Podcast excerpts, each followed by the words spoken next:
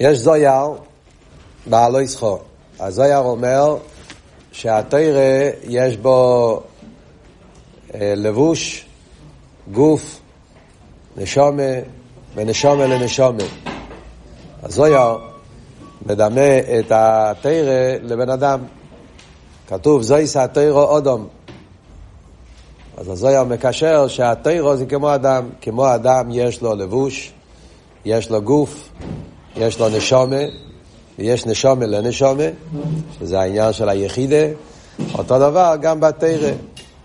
הלבוש זה הסיפורים. תרא שבכסב, כתוב באופן של סיפור, כל התורה זה סיפור אחד גדול. אז הסיפורים של התרא, לומדים על אברום, יצחוק, יענקב, זה הכל לבוש.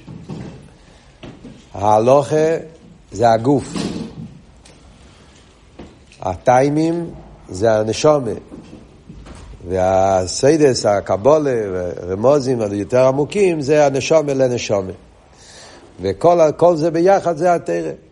וכמובן, כמו אצל בן אדם, אי אפשר להיות בן אדם אחד, חלק אחד בלי השני.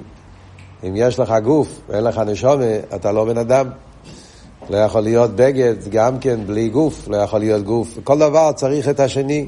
אדם שלם זה שהכל זה ביחד והכל משלים אחד את השני.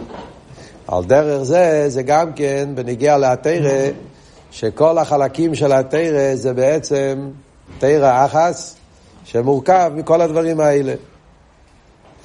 כשהקדוש ברוך הוא נתן את התרא על ידי מישר רבנו בהר סיני, אז ניתנה כל התרא ביחד. תרא בפירושו ניתנו, ולא של הרמב"ם. במתן תרא היה איסגלוס של הסרס הדיברס, איסגלוס של הקדוש ברוך הוא, אנכי הווי אליקךו.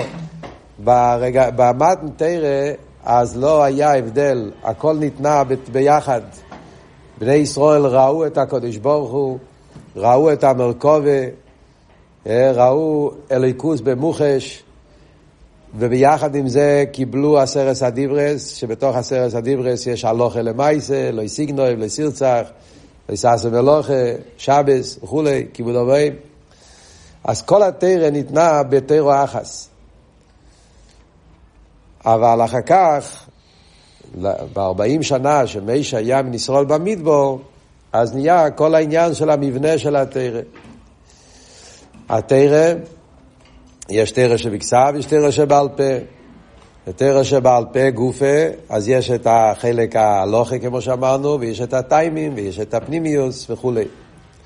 כל דבר יש לו היסטוריה. איך זה, איך זה, איך אומרים, לסרוז'ו, איך זה התפתח, ההיסטוריה, איך כל הדברים התפתחו עד לימינו אלה. אפשר לתת שיעור שלם, לדבר בקשר לתורה שבכתב, יש את אה, בנוגע לעניין המשנה, תלמוד, הלכה, קבלה, חסידות, אה, פנימיות התורה, פרסידס, כל אחד מחלקי התרא יש סיפור שלם איך ממשה רבנו זה הלך והשתלשל וירד והתגלה עד שזה הגיע אלינו. השיעור שלנו זה על הלוכה. אז אנחנו הולכים להתרכז על התהליך איך חלק ההלוכה יתפתח. אנחנו נשתמש עם בסיס בסידור, יש בכל הסידורים שלנו, בסוף, בעמוד האחרון, יש מפה. כן? אם אתם, יש לכם סידורים, תסתכלו, זה נמצא בסוף הסידורים. הדבר הזה, המפה הזאת, אה, הרבה בעצמו עשה את זה, לא יודע אם הרבה יודעים, אבל מי שעשה את המפה הזאת זה היה הרבה בכבודי בעצמו. לפני הנשיאוס, בשנים הראשונות, כשהרבה הגיע לאמריקה, וכשהרבה יסד את המרכז לעניין החינוך, אחד מהדברים הראשונים, הרבה התעסק עם כל מיני דברים שהיה קשור עם חינוך של החובנטות, של הנוער, וזה אחד מהדברים הראשונים שהרבא עשה, פשוט מפה מאוד מאוד מעניינת, פשוטה, שלוקחת אותנו מתרא נביאים כסובים, מהר סיני, אפשר לראות את הציור בהתחלת המפה. הציור הזה זה מאוד מדויק. דרך אגב, חושבים שזה סתם ציור. יש מכתב של הרבה שמסביר כל פרט בציור.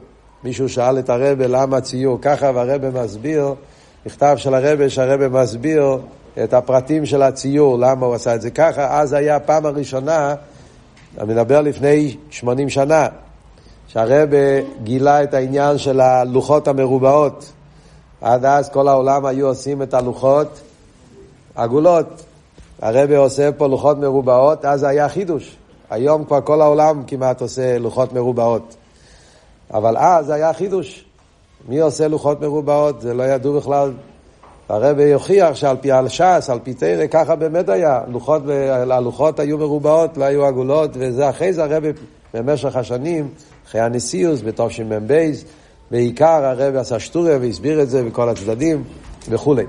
היום כמעט בכל העולם כבר זה מקובל, לא רק אצל חסידים, גם אצל המסנגדים שהם משתמשים עם לוחות מרובעות. הקופונים, מה, זה, לא ניכנס לזה עכשיו. בואו נדבר ישר לנושא. תרי"ג מצווה ניתנו לישראל. משה רבינו קיבל תרי"ג מצווה. התרי"ג מצווה נמצאים איפה? נמצאים בתרא שבכסב. הבעיה היא, תרא שבכסב נכתב כמו סיפור. אתה תחפש תרי"ג מצווה, אתה לא תמצא. כל התרא שבכסב זה סיפור. וידבר השם אל מוישה, ויאמר השם אל מוישה, הוא הלך, הוא אמר, הוא דיבר, זה קרה, סיפורים. בתוך הסיפורים יש מצווה. אבל מה זה המצווה, מה לא המצווה, לא יודעים. על זה יש ספרים שלמים שהתחברו, מה זה בדיוק התרי"ג מצווה. אז התרי"ג מצווה זה הבסיס בתרא שבכסב לכל התרא שבעל פה. שם נמצא כל ההלוכה. אבל בתרא שבכסב זה כתוב בקיצור נמרץ, שתי מילים, לפעמים יש מצווה שלמה שכתוב רק, למשל, כידוע, שחיתה. כל דיני שחיתה, לא כתוב בתרא שום דבר, כתוב רק וזובחתו. אנחנו צריכים לדעת מזה את כל דיני שחיתה, כאשר ציווי שיחו. זה אחד מההוכחות. שתרא שבעל פה ניתן למשה רבינו, היה ויכוחים הרבה שנים היה ויכוחים עם, עם, עם, עם הצדוקים, עם הבטויסים, עם קרואים וכולי, שהם רצו להגיד שתרא שבעל פה זה לא אמת. אחד מהיכוחס הכי גדולות זה מה שכתוב בתרא, וזובחתו כאשר ציווי שיחו. יש פסוק בפרשת ראי, וזובחתו כאשר ציווי שיחו. משם לומדים שחיתה. לא, איפה כאשר ציווי שיחו? לא כתוב בתרא שום דבר יותר. כל הדין היא שחיתה. אז מזה רואים שהקדוש ברוך הוא נתן למישה בעל פה, ומישה העביר את זה הלאה. אז יש את התרי"ג מצווה בתרא, ואחרי זה יש את התרא שבעל פה שמסבירה את התרי"ג מצווה. אומר אלתר רבי בתניא, שזה כמו עניין של, אה, אה, של אב ואם. תרא שבכסף זה כמו אבא, תרא שבעל פה זה כמו אימא. כשצריכים להוליד ילד, אז האבא יש את ה, מה שנקרא טיפס מויח או אב, הנקודה, ואחרי זה יש את התשע חדושים, שהאימא בונה את הוולד, שיהיה ולד שולם. תרא שבכסף נקרא מוסר אביכו, תרא שבעל פה נקרא תרא סימכו, ולכן בתרא שבכסף הכל זה נקודה.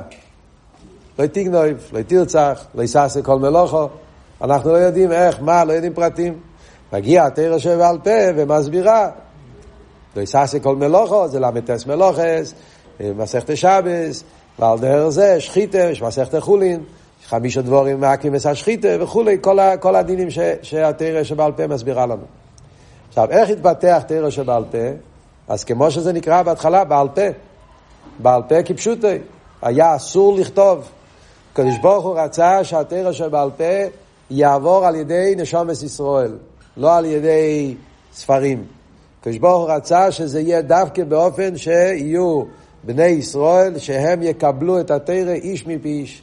זה עניין מיוחד שכל העניין של תרא שבעל פה צריך לעבור דווקא על ידי נשומס, כי נשומס ותרא, על פרסידס אנחנו מבינים, כי נשומס ותרא בשורשום זה עניין אחד, ולכן דווקא נשומס יכולים לגלות תרא שבעל פה.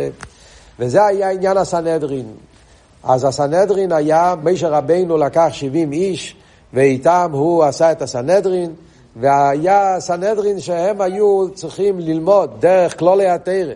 הלוכה למשה מסיני, והיה 13 דבורים שהתרא נדרשת בהם, כללי התרא, קל וחמר, גזיר שובו וכולי, שאומרים כל יום לפני התפילה, שזה הכללי התרא שעל משה רבינו מסר, והסנהדרין היו צריכים להוציא מזה את כל ההלוכס.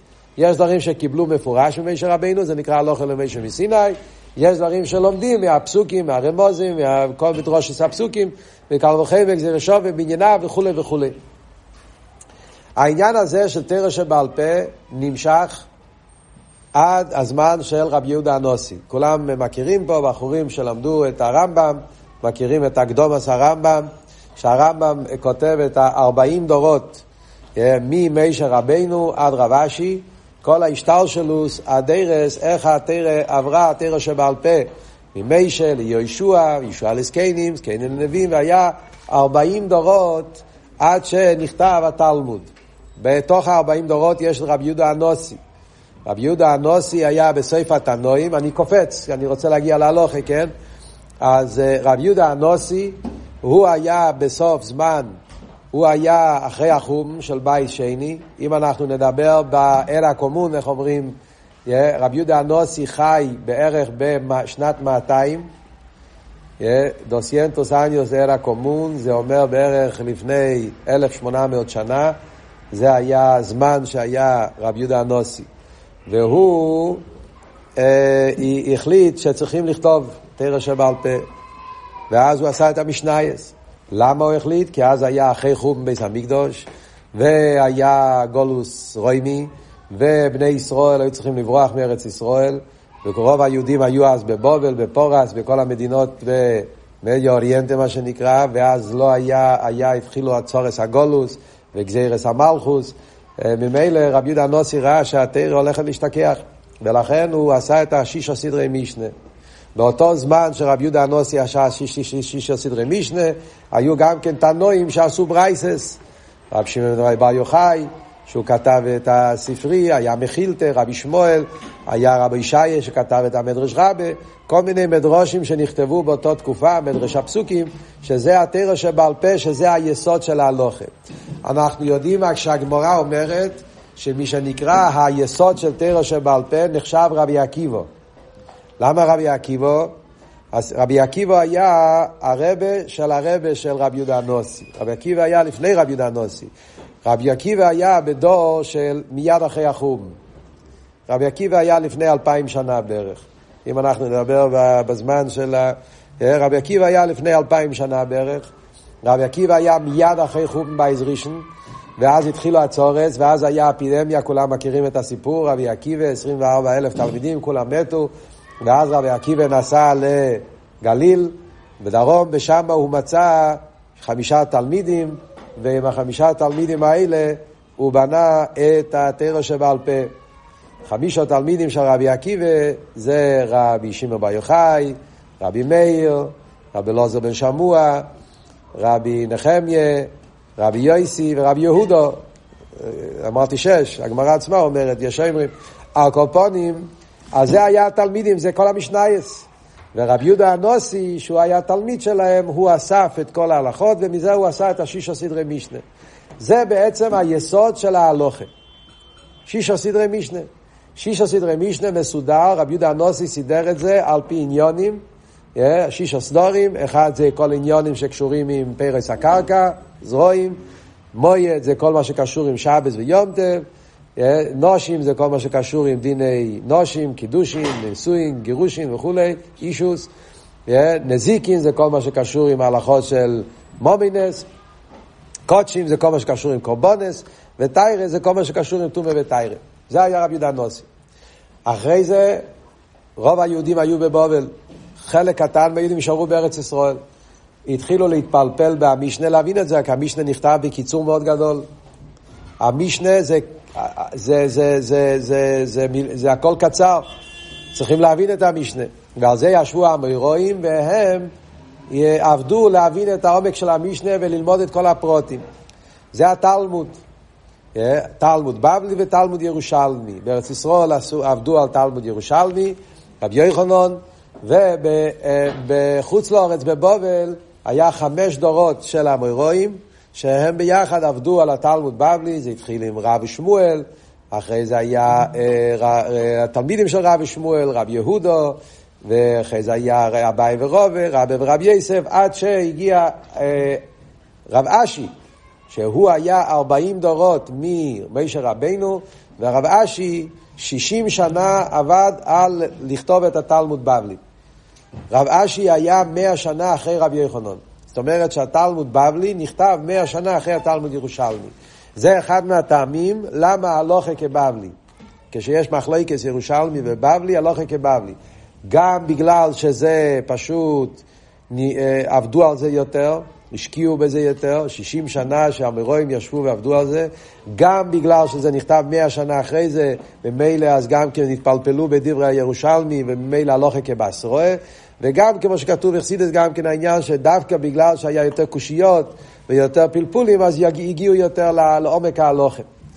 וזה היה הזמן של תלמוד בבלי בערך לפני 1,600 שנה. זה היה הזמן, שנת, ב, ב, ב, אם נדבר בשנים של בריאת העולם, בשנת 4,200, קואטרומיל סיינטו, זה לקריאסיון. זה היה הזמן שרב אשי היה, כתב את התלמוד בבלי.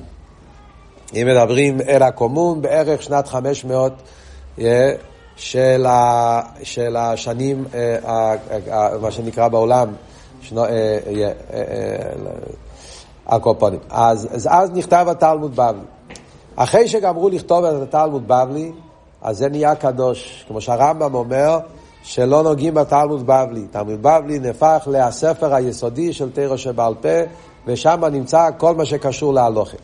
עכשיו, הבעיה היא שתלמוד בבלי, כמו שכולנו מכירים, אתה לומד תלמוד בבלי, אתה רוצה לדעת הלוכה, זה מאוד קשה. אתה צריך לדעת את כל התושמס וכל הקושיות וכל הפלפולים והלוך חזור, ואתה מסתבך ואתה לא יודע מה אתה צריך לעשות למעשה. ובמילא היו צריכים להוציא מכל התלמוד בבלי ומכל הספרים שנכתבו, בבלי, ירושלמי וכולי, לדעת מה הלוכה למעשה. מזה היה אחרי זה כמה וכמה מאות שנים שהיו הגאוינים, זה נקרא תקופת הגאוינים. הגאוינים גרו בבובל, כי אז רוב עם ישראל היו בבובל, והם התעסקו ל...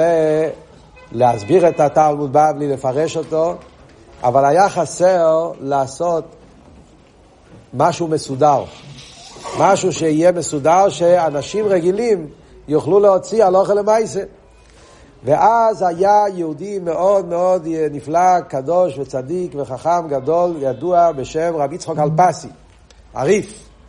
הריף נחשב, למרות שהיו עוד, אבל הכי מפורסם זה הריף.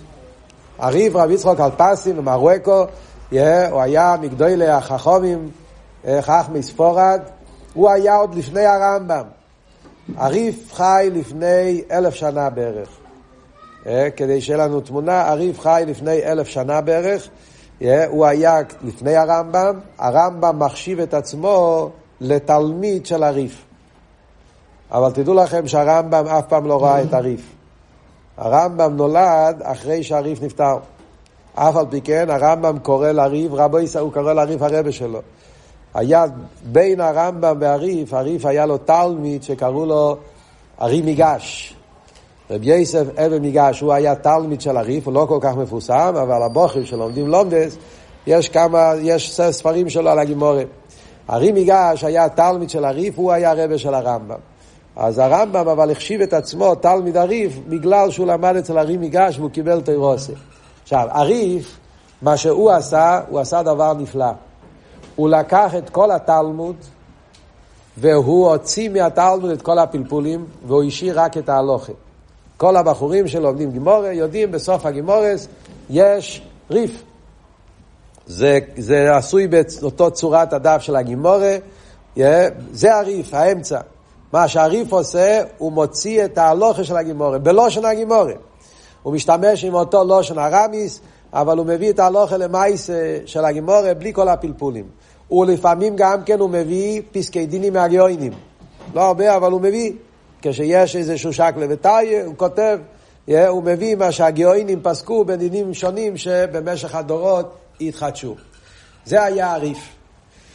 הרמב"ם שהרמב"ם, אה, כולנו מכירים את ההיסטוריה של הרמב"ם, הרמב"ם נולד בקורדובה באספניה, ואחרי זה צריך לברוח, היה במרוקו, אה, ואחר כך הוא היה במצרים, בקיירו, והרמב"ם, הוא עשה את העבודה הגדולה, מה שנקרא ספר הרמב"ם, ספר היד. הרמב"ם עשה קצת שונה מהריף. ההבדל בין הריף והרמב"ם זה, הריף השתמש עם הגימורה ורק הוציא מהגימורה את העניינים של הלוכה. השאיר את לושן הגימורה והוא השאיר את הסדר של הגימורה. אז אתה צריך לדעת איזה גימורה לחפש, לדעת איפה לדעת הלוכה, זה לא כל כך פשוט. מה עשה הרמב"ם? הרמב"ם עשה דבר נפלא. הרמב"ם בנה 14 חלקים שלא קשור עם הגימורה. בנה את זה בסיסטם של עניונים, על דרך רב יהודה הנוסי. הוא בנה את זה לפי עניונים. זה 14 ספרים, כל ספר זה עניין אחד, ספר עמדו זה עניין מידס, ספר אה, אבו זה עניינים שקשורים עם חיי יום יום, עם תפילה ותפילין, מזוזה וכולי, זמנים, יכול שבס ויונטב, נושים וכולי, כל הבחורים מכירים, לא נחזור. אז הרמב"ם עשה עבודה נפלאה, מסודרת, של כל התירו כולו. כל תרי"ג מצווה סתירה עם כל הפרטים ופרטי פרטים לפי המסכונה להלוכה למעשה. בלי פלפולים, בלי טיימים, בלי מקוירס, כמו שהרמב"ם כותב, שאודום קיירה תירו שבכסב, ומתירו שבכסב הוא הולך ישר לתירו שבעל פה, ו... ולא צר... לרמב"ם הוא לא צריך לעבור את כל, ה... את כל העניינים שבאמצע.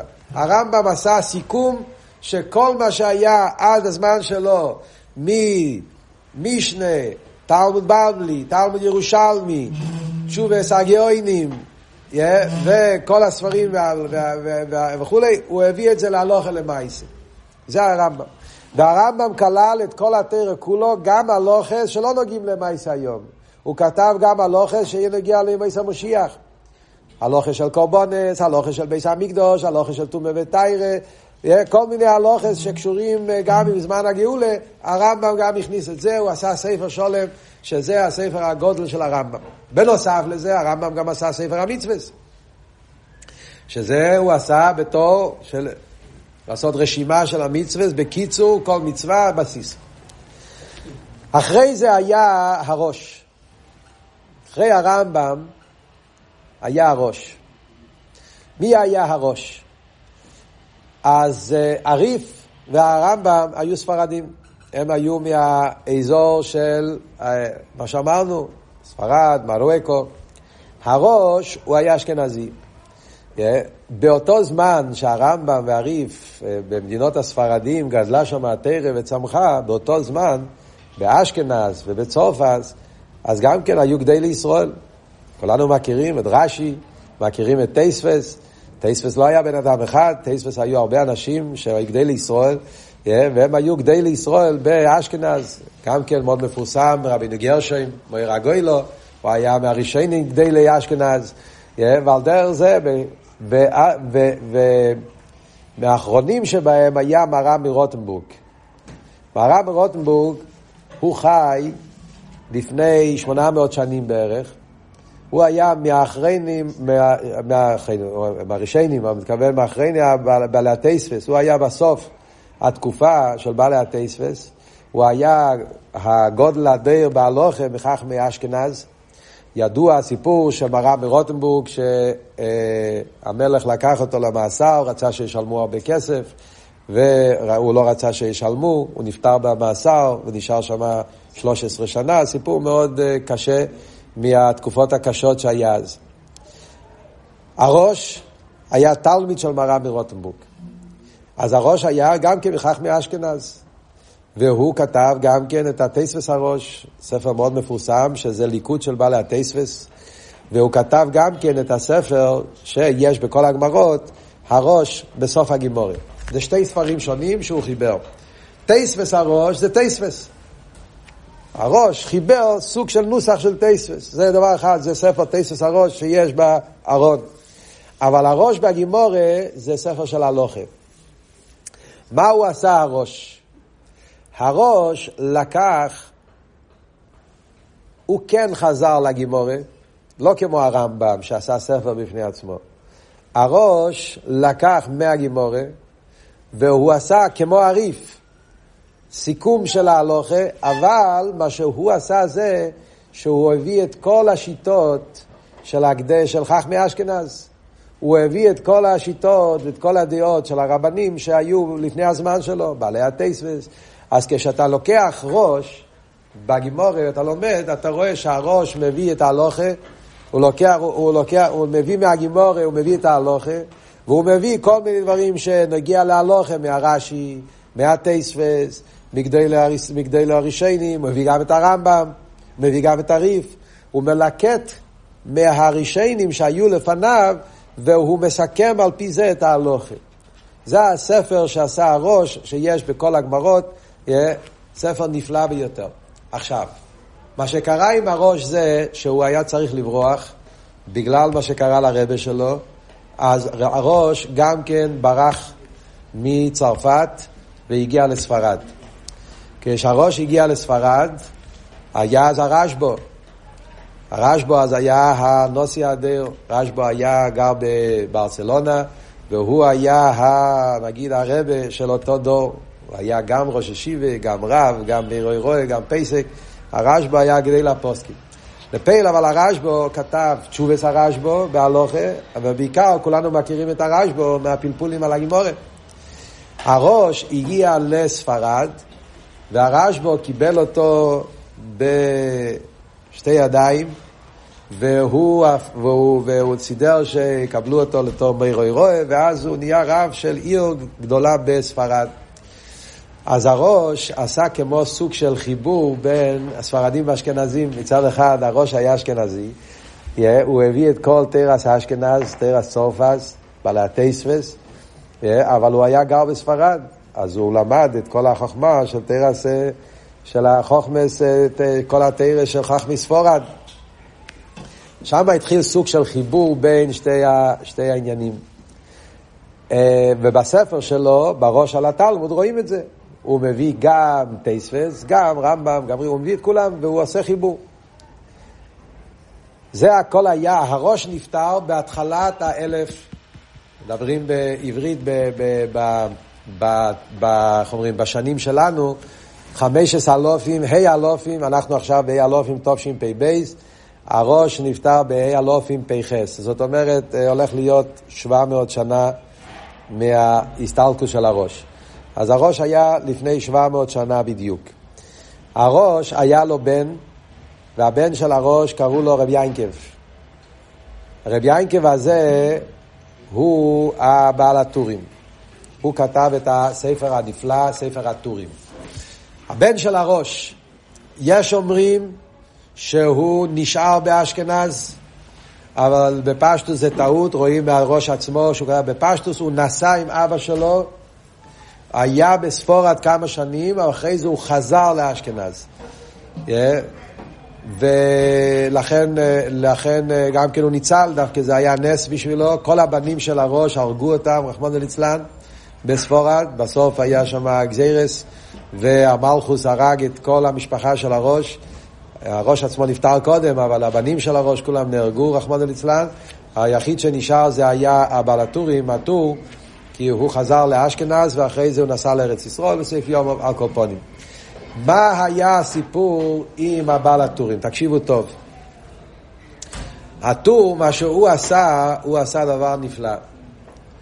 הוא לקח את הספר של אבא שלו, שזה הראש, כמו שאמרנו, והוא בנה הלוכה למייסי. הוא טען, ספר של אבא שלו זה ספר נפלא, אבל עדיין, כמו שאמרנו, צריכים לדעת את כל הש"ס, צריכים ללמוד את המסכתס, צריכים לדעת איפה למצוא הלוכה. אם זה נמצא בקידושין או בגיטין או בבסרה, זה עדיין מבולבל. אז הרוב, מה שעשה הטור, הוא לקח והוא עשה ארבע, ארבע חלקים. הרמב"ם עשה ארבע עשרה. אבל ארבע עשרה זה כולל את כל התרא כולו, גם הלוכה של משיח, גם הלוכה של קורבונס. הטור אמר, בוא נעשה ספר שיהיה רק מה שנגיע היום. לא קורבונס, לא עניינים של טומא וטרא, לעשות ספר לכל ההלוכס התרא, אבל מה שנגיע למעשה היום. מה הבן אדם צריך לדעת היום לפועל. ואת זה הוא חילק לארבע חלקים. עיר החיים, זה כל ההלכות של נוגע לבן אדם במשך היום-יום. כל יום, שבס, יום טוב, ערך חיים כולל כל ההלכות של שקומס הבייקר, תפילה, פרקס הננין, יום טף, שבס, כל הדינים האלה, הכל נמצא בעיר החיים. יוירא דיה זה כל ההלכות שצריכים לשאול רב גם. הלכות שקשור עם שחיתה, הלכות שקשור עם נידה, הלכות שקשורים עם עניונים שהם כבר איסור והתר. אחרי זה חוישה משפוט, זה כל ההלכות שקשור עם דיני מומנס, זה החוישה משפוט. ואבן או עזר זה כל ההלכות שקשור עם חתונה, נישואין, גירושין וכולי. אז זה הטור עשה, הוא עשה ארבע טורים, ושם הוא כתב את כל ההלוכת. עכשיו, מה רואים בטור דבר נפלא? ההבדל בין הטור והרמב"ם. דבר ראשון, כמו שאמרנו, הטור הכניס רק מה שנגיע למעשה. לא כמו הרמב"ם, שהוא הכניס גם הלוכה שלא נגיע למעשה. הרמב"ם כולל את כל התרי"ג מצווה. הטור מדבר רק מה שהמצווה שעושים בזמן הגולוס. זה הבדל אחד. הבדל שני, הרמב"ם לא מביא עוד שיטות. הרמב"ם מביא רק את השיטה שלו. אצל הרמב"ם אין שתי דעות, יש רק דעה אחת. הלוך למעשה של הרמב"ם, וזה גוף היה סיבה למה היו גדי לשרוד נגד הרמב"ם, הרבה גדי לשרוד שטענו נגד הרמב"ם, שאסור ללמוד רמב"ם אפילו, בשעתו היה מלחמה גדולה על הרמב"ם, זה שהוא, שהוא לא מביא שיטות אחרות, רק מחליט לבד, שיטה אחת. חוץ מזה הוא לא כותב טיימים. היה כל מיני טיינס. אז הטור לא עשה ככה, הטור כן מביא שיטות, כן מביא שיש כאלה שאומרים ככה, יש כאלה שאומרים ככה, לפעמים הוא מכריע, כותב איך נוהגים בספורד, איך נוהגים באשכנז, הוא מביא, גם, הוא מביא גם איך נוהגים בפועל, אז הטור עשה עבודה הרבה יותר שלמה. בעצם הספר של הטור נחשב עד היום הספר הכי יסודי כשצריכים לדעת הלוכה ולדעת את ההלוך עם כל השיטות, הטור זה מהספרים הכי יסודיים בזה. זה היה הספר שכתב הטור. אחרי הטור הגיע, זה אנחנו מדברים עכשיו, לפני 700 שנה בערך. זה סוף תקופת הראשונים. הטור נחשב מי שסגר את תקופת הראשונים. כשאומרים ראשונים, זה עד הטור. מאז מתחיל אחרונים. אחרי הטור מה שקרה זה, הגיעו גדי לישראל והתחילו לפתוח את הטור. אחד מהכי גדולים זה אביס יוסף. אביס יוסף חי בערך 200 שנה אחרי הטור. רב יוסף קארו, גם היה ספרדי, כן? הקופונים, הוא היה מאלה מגור, מגור, מגורשי ספרד, הוא נולד בספרד והוא היה בזמן הקשה שהיה גזירה של גירוש ספורד ובגיל חמש, שש הוא היה צריך לברוח מהבית יחד עם כל המאות אלפים של יהודים שלא רצו, אה, חס ושלום, אה, להחליף את האמונה והיו צריכים לצאת מספרד והביס יוסף היה ביניהם, הוא הסתובב, היה ב... במצרים, והיה אחרי זה הוא היה באיסטנבול, איך קוראים לזה? ב... אה? טורקיה. ועד שבסוף ימיו הוא עלה לארץ ישראל. הביס יוסף, רבי יוסף קארו, הוא היה שעשה דבר נפלא. מה הוא עשה? דבר ראשון, הוא לקח את הטור והוא כתב חיבור על הטור, כי הטור עשה קיצור. הוא קיצר, הוא רק הביא בנקודות, פסק דין, הוא הביא שיטות שונות, לא כמו הרמב"ם, אבל רק אסור מותר, זה אומר ככה, זה אומר ככה, בלי לפרט.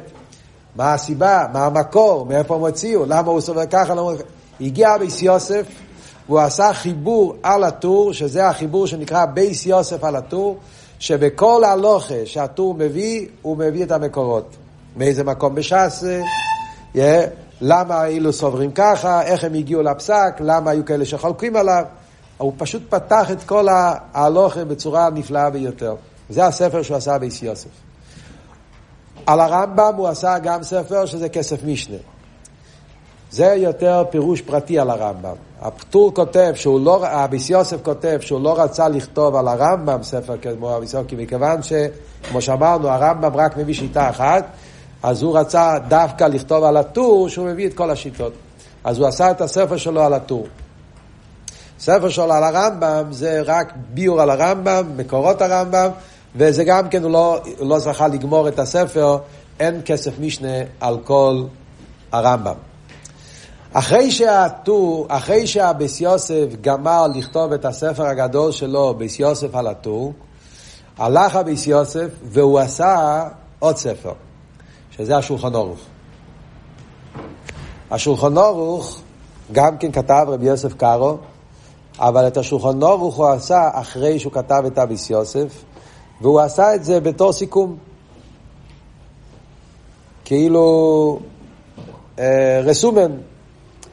המטרה שלו כשהוא כתב את השולחן אורוך היה לא, לא, זה לא היה בעצם בשביל לעשות מזה עניין, הוא דווקא, אביס יוסף בעצמו כתב את השולחן אורוך כמו שהוא כותב לאנושים פשוטים, לנאורים, לאנשים שלא יכולים ללמוד. הוא, הביס יוסף בעצם רצה שהספר העיקרי בלימוד ההלוכה יהיה ביס יוסף.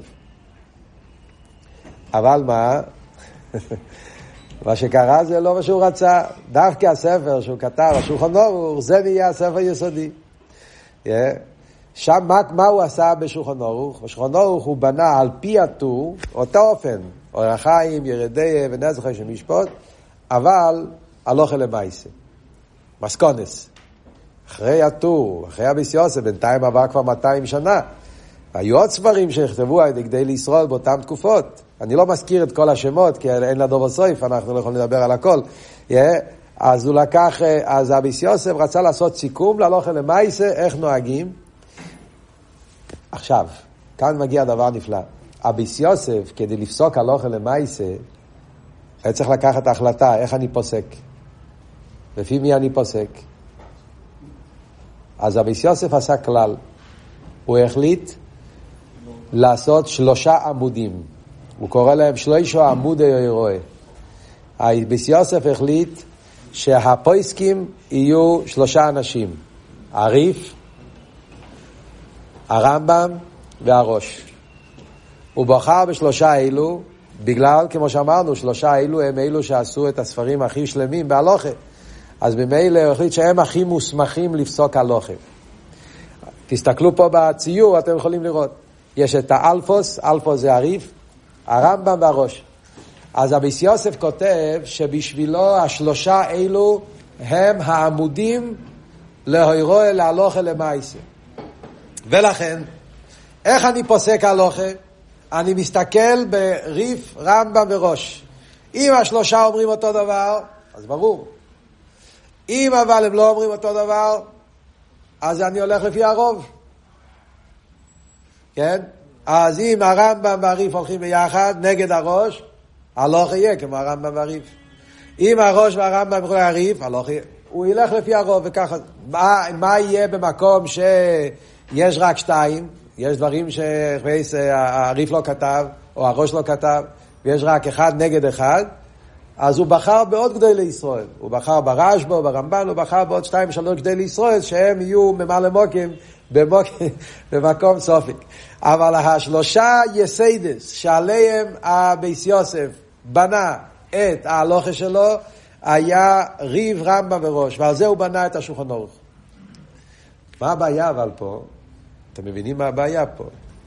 הבעיה פה שכמעט לא נתן מקום לאשכנזים. זה הבעיה העיקרית. הרמב"ם והריף היו שניהם ספרדים טהורים. הראש, למרות שהוא היה אשכנזי, אבל הוא, הוא גר אצל הספרדים וגם, וגם נדבק לו, אז זה כבר לא היה טהור לגמרי. אז היה תלונה, מה זאת אומרת? הוא שם בצד את כל, הבעלה, כל הגדי לאשכנז. מה עם הרמב"ם רוטנבורג? מה עם רש"י?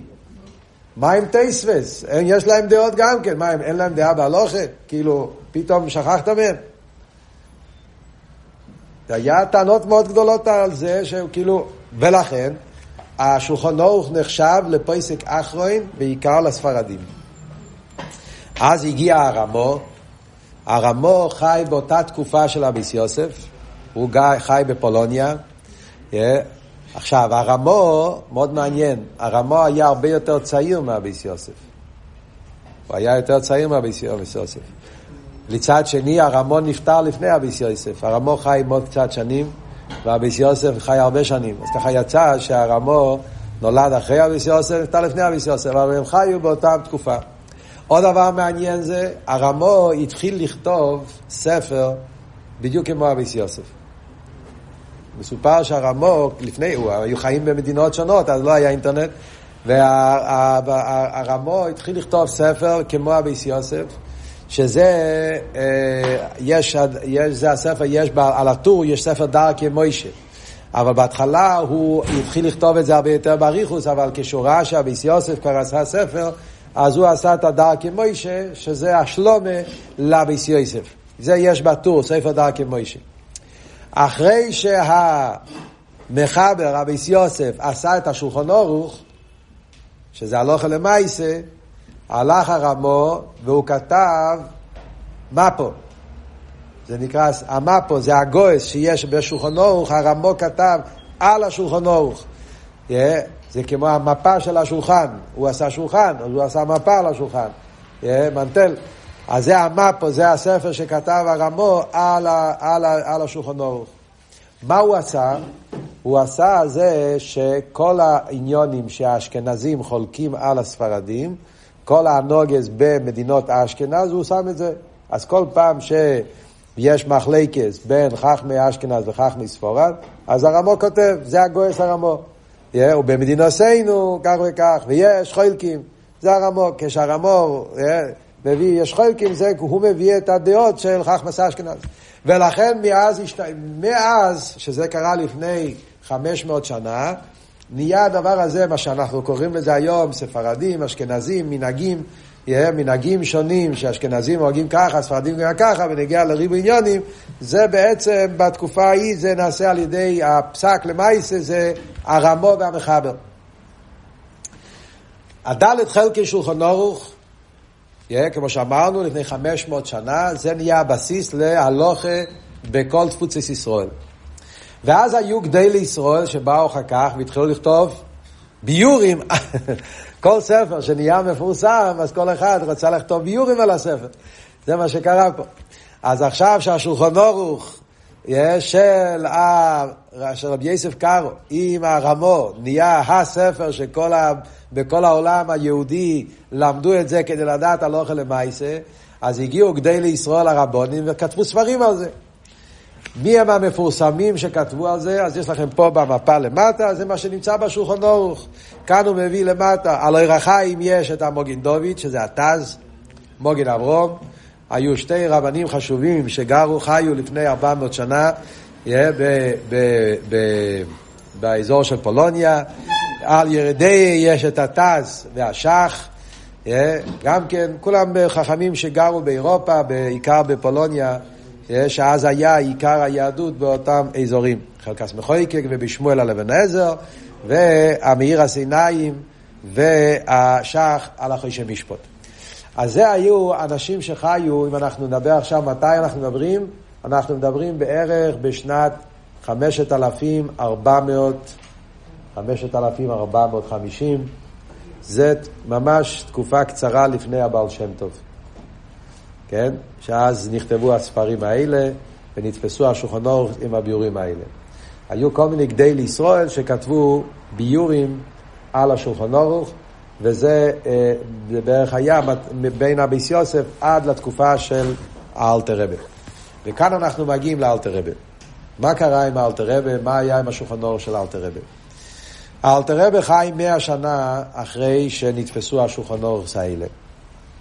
השולחן אורך עם הביורים של המוגן אברום, השח, התז. אלתר רב היה בערך מאה שנה אחרי הגדי לישראל האלה. אלתר רב היה תלמיד אצל המזריצ'ר מגיד. מזריצ'ר מגיד היה גויין בניגלה, כידוע, היה תלמיד של הפני ישוע, והמזריצ'ר מגיד אה, אה, אמר שצריכים לעשות ספר של הלוכה, שיהיה בזה שני דברים שחסרים. דבר אחד זה שיהיה בזה הלוכס בתיימיין, בגלל שכל ההשתלשלוס הזאת, אז, אז הכל שמו דגש על ההלוכה, אבל היה חסר, על, שכחו מהטיימים. ועל פי, על, על פי תרא צריכים, יהודי צריך לדעת לא רק את המצווה, צריך לדעת גם את טיימי המצווה, אז היה חסר את העניין הזה שהלוכס בתיימיין.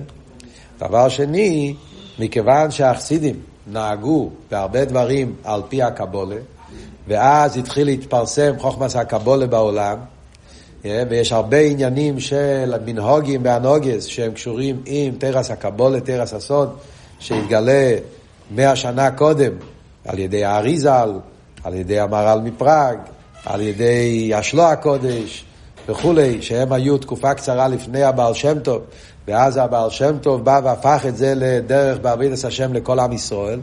אז במילא הכוונה הייתה לעשות ספר שיהיה שולחן ערוך, שיהיה בזה את כל ההלוכס אה, של המחבר, ערוך, אבל להוסיף לזה את הטיימים.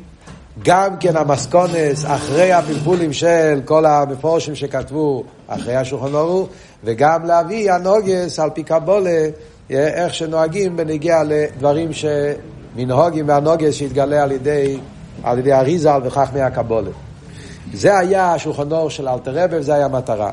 כמו שאנחנו יודעים, אלתרבה כתב הרבה יותר, חלק גדול נשרף. לדאבוננו, יש לנו, אה, מכל השולחן אור שאלתרבה כתב, זה רק חלק קטן מה שיש לנו, מה שיש לנו זה הרבה גם כן. הקופונים, אז מהחידוש בשולחן אור של אלתרבה זה שהוא מביא כמה שיטות, הוא גם כן מביא את הטיימים, והוא פוסק הלוכה, והוא מביא גם כן עניונים של מנהוגים והנוגס. ידוע שאלתרבה שמח הרבה על המוגן אברום. למה הוא שמח הרבה על המוגן אברום? כי המוגן אברום היה על פי קבולה גם כן. המוגן אברום, היה לו את המעלה הזאת שהוא כתב את הספר שלו, הוא מביא הרבה מאריזה על שער הכוונס, ולכן אלתרבה שמח על הספר שלו הרבה, אבל בסעיף יומוב ידוע שאלתרבה אמר שהוא התחרט למה הוא שמח כל כך על המוגן אברום. חוץ מהשולחן ערוך, אלתרבה גם כן כתב סידור. בסידור אלתרבה חולק הרבה עם השולחן ערוך. זאת אומרת, אלתרבה בעצמו כתב שולחן ערוך כשהיה צעיר. את הסידור כתב כשהיה מבוגר. יש הרבה הלוכס שכתובים בסידור שלא מתאימים עם השולחן ערוך. ואנחנו יודעים שכשיש מחלקס בין השולחן ערוך והסידור, ההלוכה יהיה כמו הסידור. למה? כי הסידור אלתרבה כתב יותר מאוחר, ובסידור גם כן אלתרבה הולך על פי קבולה. יש כלל, שבשולחון אורוך יש מחלקס הלוכה וקבולה, פוסק כמו הלוכה. בסידור, כשיש מחלקס הלוכה וקבולה, הוא פוסק כמו קבולה. ולכן יש כמה וכמה עניונים עיקרים בהלוכה, שבסידור האלתרבה פוסק שונה ממה שהוא פסק בשולחון אורוך. ולכן בשבילנו מאוד מאוד נגיע לא רק לדעת מה כתוב בשולחן אורוך, צריכים לדעת אם בסידור יש על זה גם התייחסות. סידור לא רק מנהוגים, בסידור אלתרבה גם כתב הלכות ביחס הננים, הלכות נטילס ידיים, הלכות ציציס, יש הרבה הלכות שיש בסידור אריכוס עם ריבוי פרוטים. הלכות שבס קצת, אז ממילא אנחנו יודעים שצריכים תמיד לבדוק בהסידור. אחד מהדברים הכי חשובים, אני לא יודע כמה בחורים יודעים מזה, אתם יודעים שבשולחן אורך, מדברים עכשיו על מסכת שבס, בשולחן אורך אלתר פוסק בנגיע לזמני שבס כמו רבינו תם. שגומרים את השבס יותר מאוחר, ובסידור אלתר רבי התחרט והוא פוסק את הזמני שבס כמו בעלי הטייספס שזה יותר מוקדם. Yeah, וברוך השם, אם היינו, אם לא היה סידור, אז הלובביץ' אז היו גומרים שבס שעה יותר מאוחר תמיד, והיה לנו, בוא, קיצור. אבל ככה אלתר רבי עשה שלמסקונה, להלוכה והסידור הוא פסק שהשבס נגמר כמו בעלי הטייספס, שזה יותר מוקדם מ... המחלקת שיש בזה בהלוך, לא, לא משנה עכשיו כל הסוגי. עכשיו יש, אז זה אנחנו הגענו לאלתרבה, כן? אני רק אסיים מה קורה אחרי האלתרבה. אחרי האלתרבה פסק אחרי. אבל מה? יש דברים שאלתרבה לא כתב כי, כי, כי, כי נשרף, כי נאבד, כי לא ידענו. אז יש מה שחסידים קיבלו, יש כמה דברים בקיצור. יש ספר אחד שזה הספר הידוע שזה נקרא, רגע, צמח צדק, הנכד של אלתר רבי. צמח צדק כתב ספר, שם הוא מביא כמה וכמה עניוני הלוכה, אה, שהוא שמע מאלתר רבי, שהוא התפלפל וכולי כמה חידושים. יש את האח של אלתר רבי, מעריל, שאיריס יהודו, כמה וכמה עניוני הלוכה שהוא קיבל מאח שלו. אחרי זה יש ספר שנקרא שער הכולל. שער הכולל זה הסבא של הרבה, רב אברום דוד הלוי, לבוט, יש פה מישהו שנקרא על שמו, הקופונים, הסבא של הרבה, רב אברום דוד לבוט, הוא כתב ספר שער הכולל, הספר שער הכולל זה חיבור על הסידור, ושם הוא עשה עבודה נפלאה, אומרים שהרב רש"ב השקיע בזה שעות, ימים וחודשים, זה מוגם הרב רש"ב, ושם הוא מסביר כל הנוגס וכל המנהוגים של חב"ד אה, עם המקורות וזה, ומסביר כל מיני דברים, למה עושים ככה וכולי וכולי. זה הספר שער הכולל, יש סידורים שנתפס השער הכולל בסוף, לאחרונה זה גם יצא בנפרד, ספר בפני עצמי. הדור שלנו זכה שהרבה, לסידרנו, עוד לפני הנשיאוס, השקיע כדי לעשות את העניין של ההלוכה. הרב הגיע בתקופה שהיו הרבה דברים שלא ידעו, היה בלבול מאוד גדול, כי לא היה מסודר, כל מה שהיה היה, אבל היו הרבה דברים שלא היה. ולא היו מנהגים, חסידים אמרו ככה, בית כנסת ככה, עושים, לא עושים, כן אומרים, לא אומרים, אומרים סליחס, לא אומרים סליחס, עושים ככה, הוא רחום, לא אומרים, יש דברים שנשארו, הרבה ספקות ודברים, מנהגים. בפרט מנהוגים שנהגו אצל רבי סיינו נשיאנו ולא היה ידועים. אז על זה היה עבודה נפלאה וגדולה ביותר שהרבה נשיא דורנו, עוד לפני הנשיאוס, הרבה הוציא מהפרידיק הרבה, אפשר לראות, הרבה היה נכנס לפרידיק הרבה ומוציא ממנו הנוגס ומנהוגים ורושם אותם. ומזה היה אחר כך, הרבה היה מדפיס את המימורים, אפשר לראות בשנים הראשונות, בתופשינס, כל פעם שהרבה מדפיס מימורים, הרבי התפיס גם כן מנהוגי חב"ד. ככה זה התחיל, לא היה שום ספר של מנהוגי חב"ד. הרבי התחיל לגלות מנהוגי חב"ד, איך נהגים רבים בכל מיני דברים. ומזה התפתח אחר כך, כשהרבי נהיה רבי, כשהרבי קיבל את הנשיאוס, אז הרבי אז אה, אה, סידר שיתפיסו את הספר המנהוגים.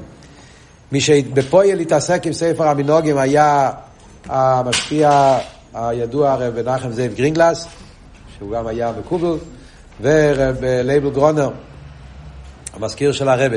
אבל הרבי בעצמו הגיה את כל הספר, ספר המנהגים, וזה יצא אה, לדפוס, מתוך ד' נראה לי, אז יצא לדפוס הספר המנהגים, מנהגי חב"ד, ספר מאוד מאוד חשוב למנהגים. חוץ מזה, הרבי כתב הרבה מכתבים במשך השנים לברר מנהוגים. וזכינו הדור שלנו שיש ריבוי עניונים שהרבה גילה, פרסם, ובזכות זה אנחנו יודעים איך עושים, מה עושים, ובלי זה לא היינו יודעים בכלל איך צריכים להתנהג בכמה וכמה עניונים בחיי היום יום. אז זה קצת לקבל תמונה איך נבנה כל עניין ההלוכה עד לדוירנו זה, וזהו שהקדוש ברוך הוא יעזור, שאנחנו כולנו כמו שאומרים כל יום בתפילה, כל השינה הלוכס בכל יום, מובטח לו ישוב בני לו מבוא, שנאמר הליכו ישראל לא יעתיק הליכו ישראל הלוכס, שנלמד את ההלוכה, ושנלמד את ההלוכה כמו, ש, כמו שאלתר וכותב ביחוס תלמוד תרא, עמק ההלוכה, להשתדל להבין את ההלוכה בתאימיין, שזה האופן הכי טוב לדעת הלוכה, ואז רואים את כל העשירוס שיש בכל עניין. לפעמים אתה עושה משהו ואתה אפילו לא יודע כמה עומק לפנים מעומק יש בזה, לפעמים זה הלוכה, קבולה וזה, אנחנו עושים, אנחנו לא מבינים. כשמתחילים ללמוד, מתחילים לראות את העשירוס הגדולה ביותר שיש בכל חלקי התרם, קופונים. סבוך אחד ומופלוג.